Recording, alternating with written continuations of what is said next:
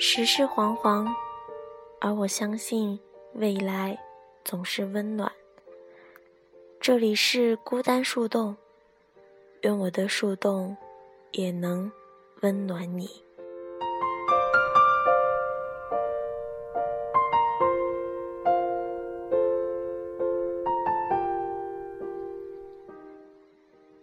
又一年的寒假，车在赤坎迎宾馆下，我是最后一个下车的。不紧不慢地接过司机递给我的行李箱。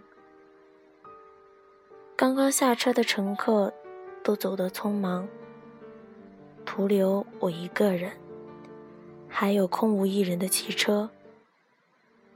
位置上大概还留有他们的余温。但此时，人去车空。沿着路灯，一个人走回家。路过你的家，是你以前的家，也是曾属于我们未来的家。不知道你什么时候搬家了，但我每次路过，都会站在窗户外面看了好久。白天，我能看到摆在阳台上的一株株植物，全部凋零枯死，其中包括我高三那年送你的仙人球。你是个怕麻烦的人，所以我选了一颗仙人球。但后来你养得出奇的好，因为我见过仙人球开花的样子，所以我知道你的用心。晚上就只能看到你家门口摆的宵夜摊子，绿豆糖水还是原来的两块钱一碗，绿豆没有熬成沙，甜度也够。橘黄色的路灯照过去，显得房子特别荒凉。曾经这里，三房两厅，沙发堆满报纸，冰箱塞满饮料。卧室铺满教科外书。你走了，这些东西有没有都带走？新家的摆设依旧吗？东西的放置照旧吗？周末有次去你家找你，我站在门口等了良久。后来你说你刚刚在放音乐。没听到敲门的声音，我有些不可理喻的跟你发脾气。你不如等到明年才开门。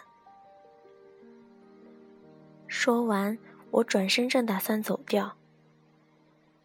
对不起，我错了。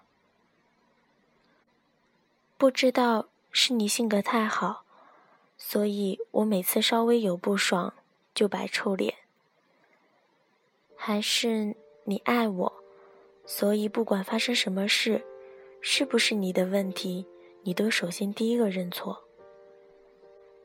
但或许，也是因为我的任性妄为，给了你太多太多的压力，所以，你才想要逃出我的世界。有什么想要吃的吗？你笑嘻嘻地问。五羊雪糕。对于我，没有什么事情是一条巧克力味的雪糕不能解决的。非巧克力味不可吗？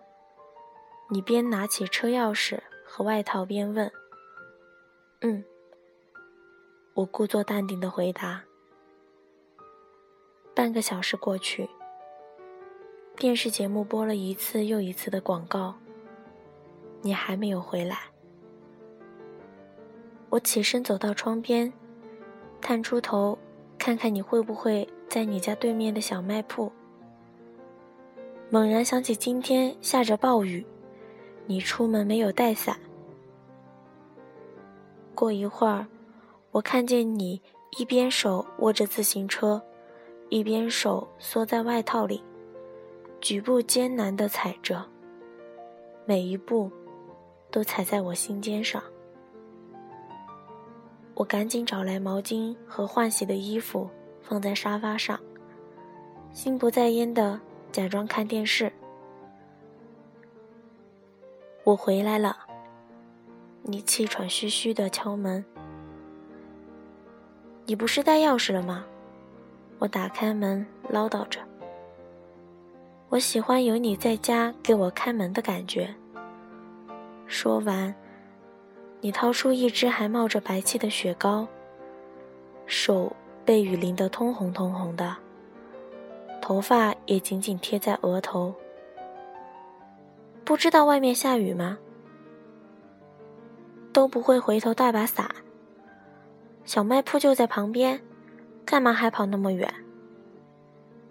我用毛巾替你擦头发时，忍不住又责备了你。我想着去旁边的小卖铺会很快，所以没有回头拿伞。但是那里没有你要的巧克力味，我跑回一中买的。你感冒了，别赖我。说完，把衣服给你。示意你换上。我很后悔，当时没有在大雨让这座城市颠倒的时候，给你一个拥抱，而不是一句硬邦邦的“你感冒了，别赖我”。